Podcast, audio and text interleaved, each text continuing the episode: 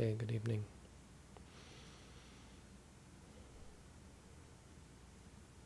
Tonight is our weekly meditator Dhamma talk.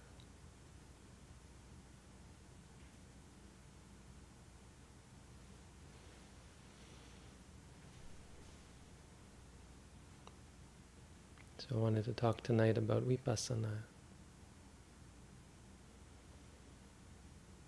Vipassana. Uh, someone recently asked on a, a on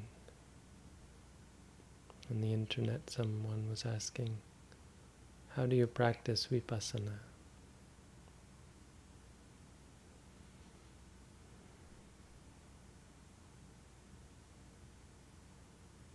So I wanted to talk about vipassana.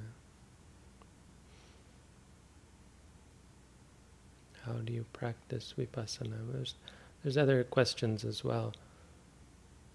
Uh, should we practice vipassana? That's an interesting question.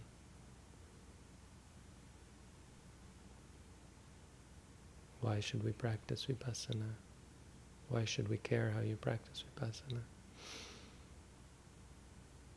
Should we be practicing it? It's a question that you should answer right off because well, it's hard to practice if you have doubts about what you're doing. But other questions, uh, what does it mean? What does vipassana mean? And so I'd like to answer several questions about it.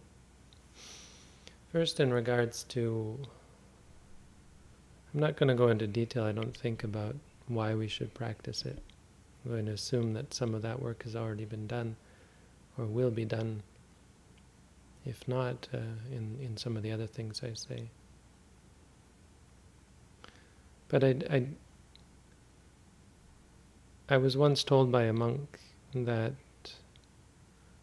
vipassana was a later invention So the question of what is vipassana is, is immediately immediately relative, uh, relevant. Sorry. He said that vipassana was what is vipassana? It's a later invention, and he said the the word vipassana doesn't exist in the Tipitaka, and it quite shocked me to hear this, and so I went and looked it up. The question: you know, Did the Buddha actually teach vipassana? And so we have to understand. First of all, let's let's go directly to what it means. Vipassana means to see clearly. Vi means clearly. Passana means seeing. In Sanskrit, they say vidarshana, I think, or vipassana. In, in, in Sri Lanka, they say vidarshana, which I assume comes from the Sanskrit. This is because pasana and dasana are the same word. That bit of trivia might not sound interesting, but it is important because vipassana isn't a buzzword. And we shouldn't ever reduce things to, to labels, right? To a buzzword. The label is useful, but it's what's behind, it's the reality behind it. And reality doesn't have labels. Labels just point us to the reality. So it means seeing clearly. And then if we ask generally, did the Buddha teach seeing, teach us seeing, to teach us to see clearly? I think anyone who's, who says no doesn't have a very good idea of the Buddha's teaching at all. The Buddha used the word dasana, pasana, and then the verbal forms, das, uh, pasati is a common one. But he did use the word vipassana. He didn't use it that often, the form. But he did use the, the actual form of that word, vipassana. Usually um, when paired with samatha. He said that these two things are sort of form the basis of practice. They're the, the, the two most important qualities. Samatha means tranquility and vipassana means seeing clearly. And said uh, in one sutta, he said some people practice one first, samatha first, and then vipassana, so they calm the mind, and then they practice insight. Other people practice insight first, and then as they go, the mind becomes calm. Some people practice them together. But the word vipassana, the idea of seeing clearly, is, is all throughout the Buddha's teaching. Uh, a very common example, and an example of how you could miss it if you're not conversant with the Pali, because the English translations don't often say, you know, they, they don't make it clear that that's what's being referred to. But we have a, a very influential sutta, the Bhaddekaratta Sutta, where the Buddha says, Aditananvakameya napatikankeya nagatam. Don't go back to the past, don't worry about the future. What's in the past is gone, what's in the future hasn't come. And then he says, Pachupanancha yo dhammang tata tata vipassati which means whatever dhammas uh, are present, are in the present. Tata tata vipassati, see clearly, vipassati, or he sees clearly, or one sees clearly in them, in regards to them.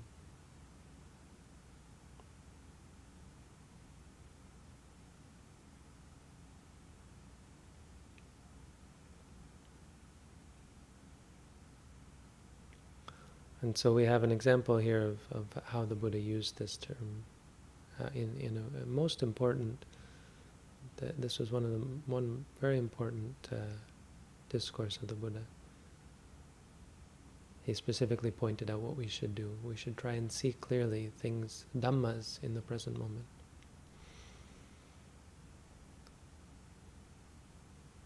So we can answer at least that far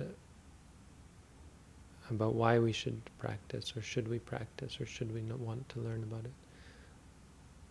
Because it was some, it was what the Buddha taught us to do. If you have any kind of idea that the Buddha knew what he was talking about, which you should if you know anything about his teachings, they make, they're quite profound. Then you can uh, appreciate the importance of these words. That clearly seeing, seeing clearly is obviously something important, but more generally,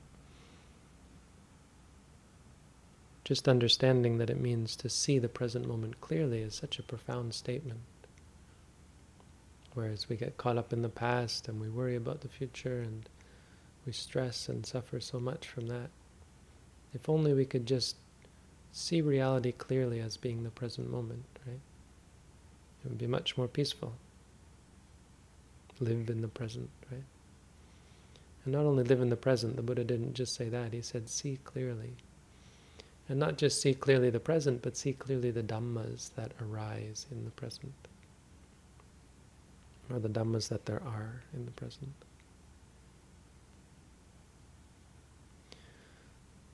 So we still haven't answered how we practice vipassana, but we've gotten some idea of what is meant by vipassana.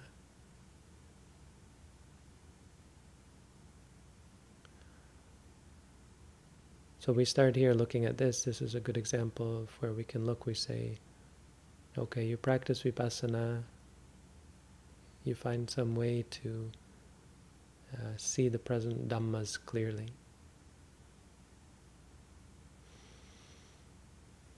And if we look, if if we go, I'll try and trace this back. If you if you look at where the Buddha talked about seeing the dhammas in the present moment, you have another very important uh, verse that the Buddha taught, where he says, Sabbe Dhamma Anatta.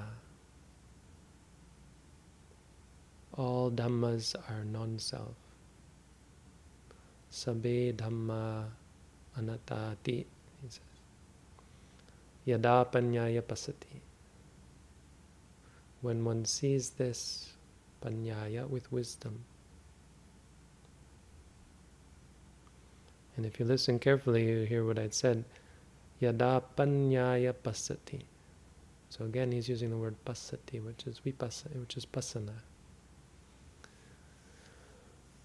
When one sees panyaya, with wisdom, with panya. Atani bindati duke, and one becomes disenchanted with suffering. Esamago visuddhya. This is the path of purification. So why we should practice it is right there, that it leads to purity, which is a very valuable quality.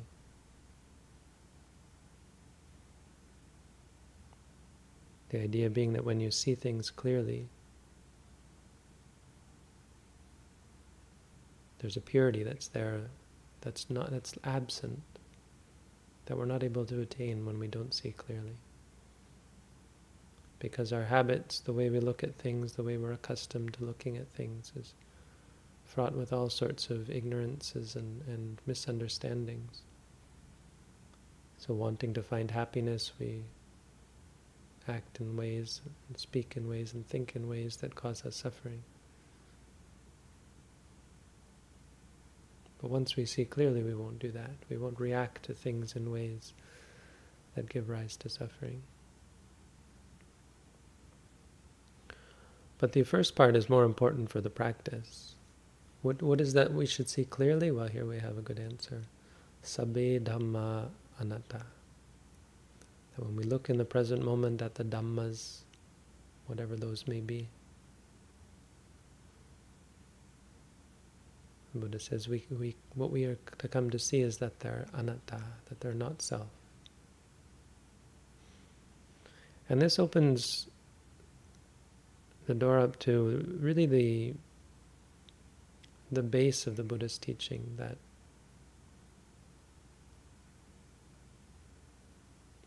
really our way of looking at the world is flawed in, in, in at least this very fundamental way. You know, the Buddha also talks about impermanence and suffering, but I think the more deeper and, and more important quality is non-self. So the way we look at the world, even things in the present moment, if I, if you told most people live in the present moment and see clearly the things in the present moment, they would say, okay, things, uh, that thing there, that thing there, that person there, that things that have self. They have self in the sense that they have a name, right? They have an entity to them. They are a thing. They are an object. In fact, if you think about it, they're not actually a thing in the present moment at all. Their thingness requires past and future. Like if you refer to a person by name, well, they're not at that moment that person. The person who they are is the thing that lasts from moment to moment when you see and hear and smell and taste and uh, hopefully not all of those, but you see and hear them when you think about them. But the same with things. Everything that you see and hear and smell, it, they're things that last. And in fact, the only thing that is truly in the present moment is experience.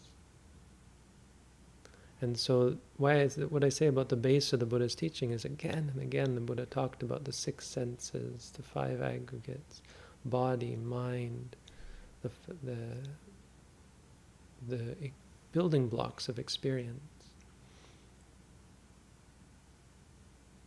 He taught that, that that is the basis of reality. Those are the Dhammas.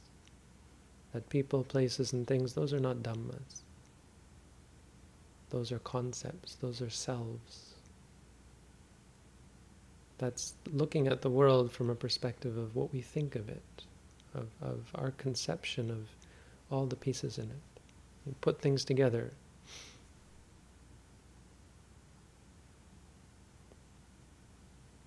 And we, we give them names and so on.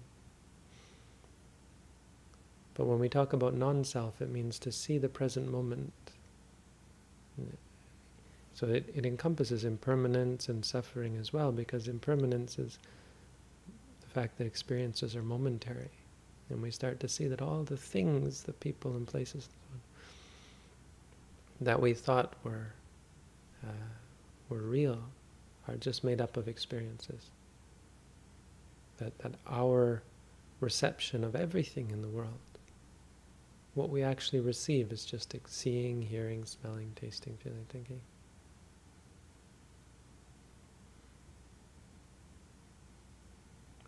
And so seeing clearly has something to do with this change of perspective from seeing things as selves, as stable, as satisfying.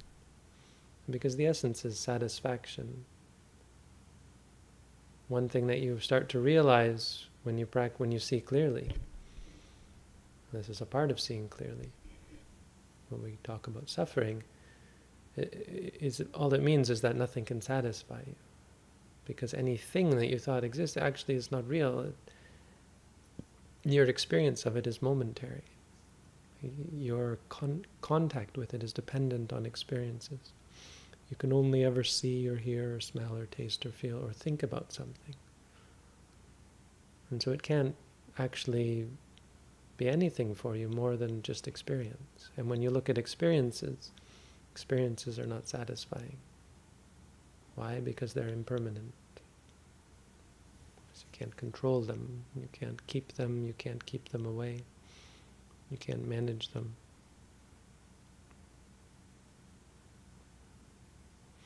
And so when our expectations, when we want for things to be a certain way, and they're not that certain way, we suffer. And we build up attachment to things.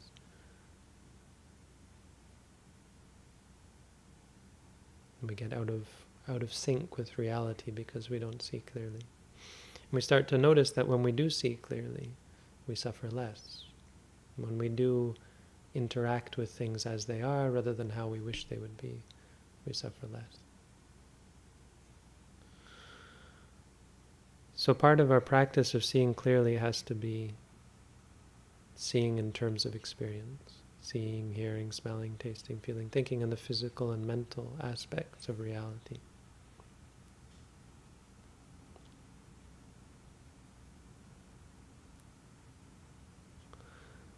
And so when we think about this, if we go the next step and we, we try to think about how did the Buddha teach us to uh, approach experience, then we can start to understand how we can practice to see clearly.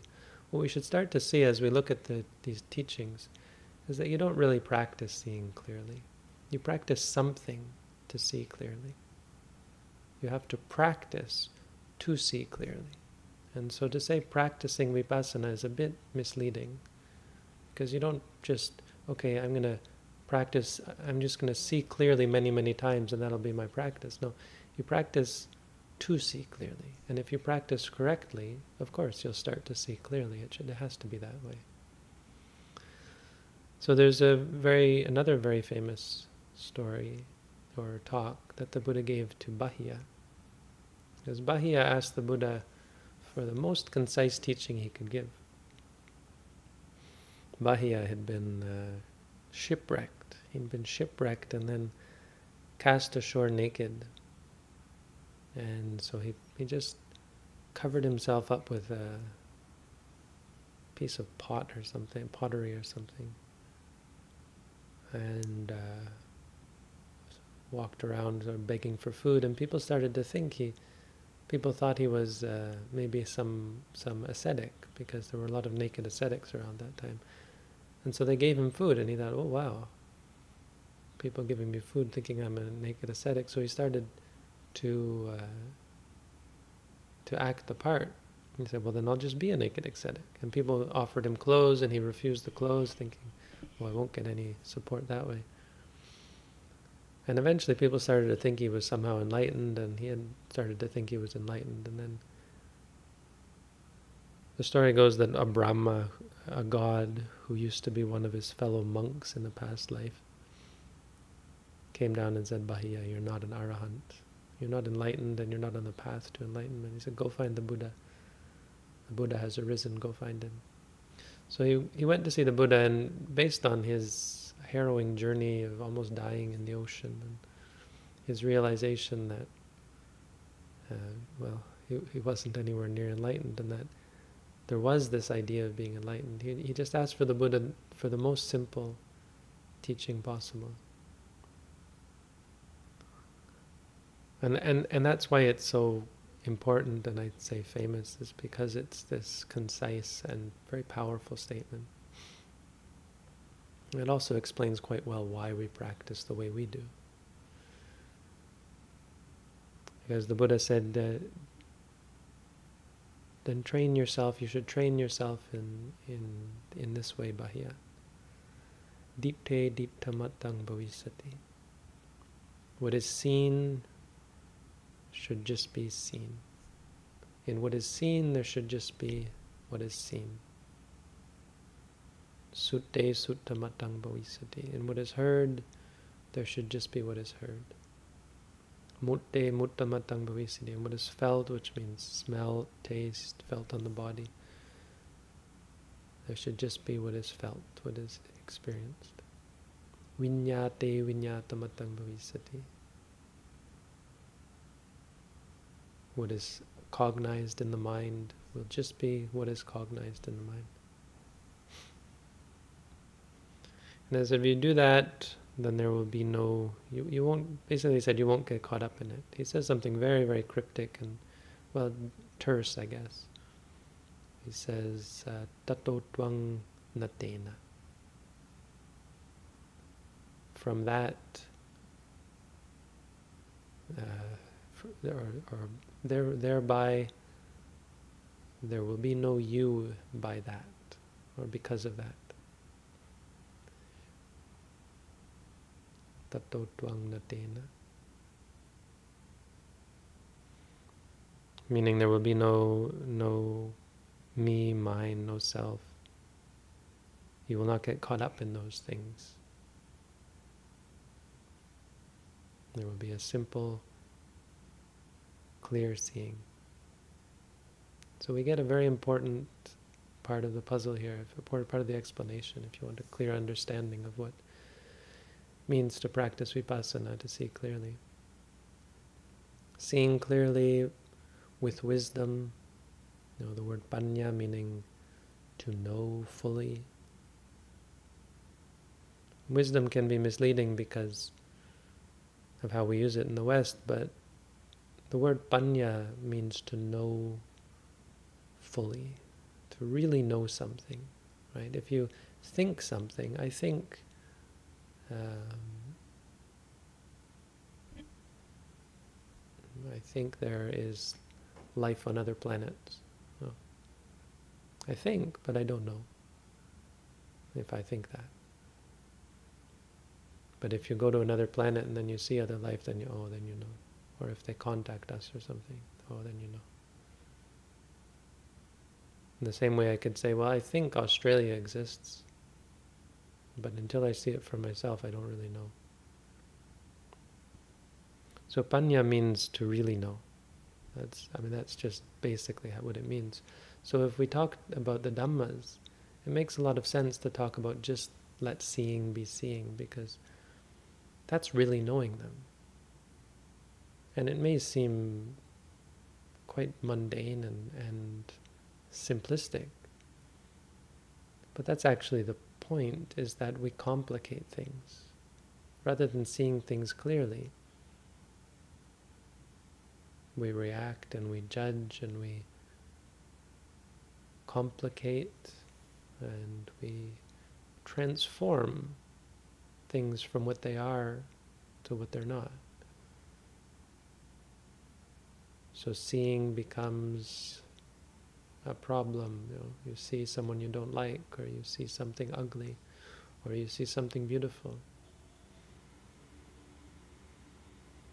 Know, instead of focusing on the seeing, it becomes the thing, and it becomes the whole story behind the thing, where you see something you like or something you dislike,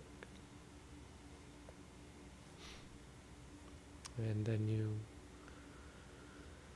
get off on that, creating all sorts of karma, all sorts of future prospects, based not at all on the experience, but based on how you perceive it and how you react to it. So panya meaning to see something fully or to really see something, to really know something. to see it with a true knowledge of what it is. This is very different from how we normally interact with reality.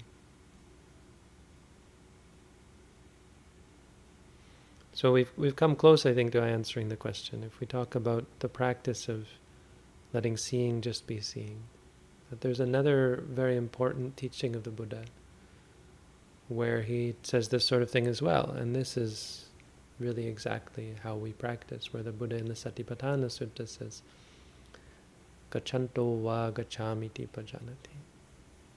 Pajanati is means sees, means or means knows, really knows. It's the same word as panya. Pajanati means panya.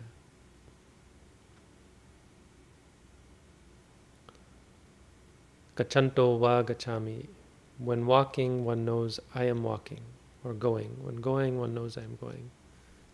When standing, one knows I am standing. When sitting, one knows I am sitting. When lying down, one knows When feeling anger, one knows I am feeling anger, and so on and so on. When one feels pain, when pain arises, one knows that pain has arisen, and so on. And this is the practice of satipatthana. So what we talk about as I've said many times, what we practice, how we explain what we practice, we explain it as satipatthana vipassana. Satipatthana is what we practice, vipassana is why we practice. We practice satipatthana to see clearly. And so when you hear about using a mantra call it what you like, using a word to remind yourself when you say to yourself pain, pain, or when you say hearing, hearing, seeing. When you're thinking about something and you say thinking, thinking. When you focus on the object and remind yourself it is what it is, you're trying to cultivate this state of seeing reality just as it is, where seeing is just seeing, hearing is just hearing, and so on.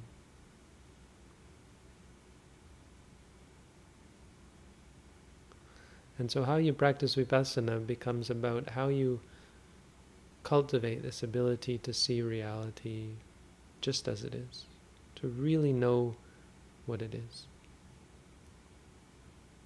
And it changes, it shifts your perception from people, places, and things and concepts to experiences. Some people call it penetrative insight, and that's that's not how this should be translated, I don't think, but it's an interesting idea because or it's a useful idea uh, because it penetrates. We talk about penetrating through the cloud of this nebulous idea of, of people and places and things. It's nebulous because it's all in the mind and it's it's based very much on our own perceptions. You know, we have ideas of who people are, of what things are. It's based on our preferences and so on. And it's not clearly here and now. It's not really in tune with what's actually happening. In order to actually have these concepts arise, you have to have experience. So it's penetrative in that it really puts you in direct contact with reality, with the present moment, uh, with the Dhamma. And so, in brief, vipassana is, is this um, parting of the clouds of, of, of kind of delusion and darkness and ignorance to see reality just as it is, as it as it comes to us. And that is purifying. That changes our habits from ones of reactivity to ones of purity and peace, clarity.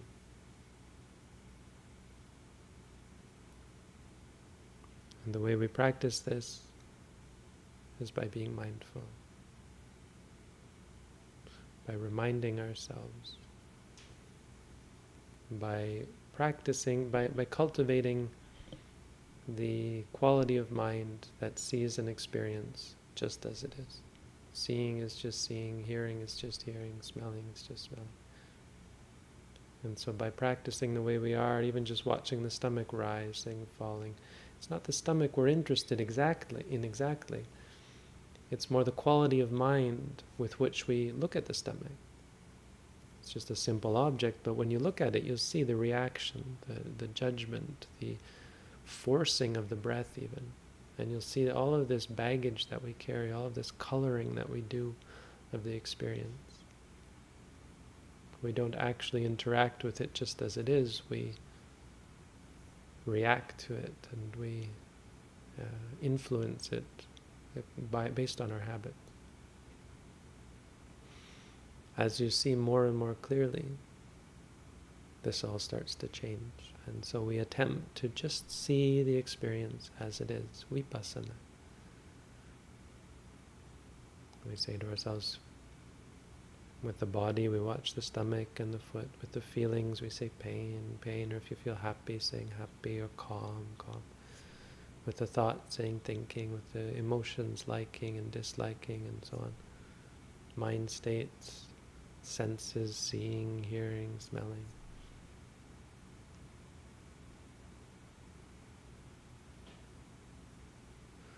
When we practice, when we cultivate this, then we start to see more clearly.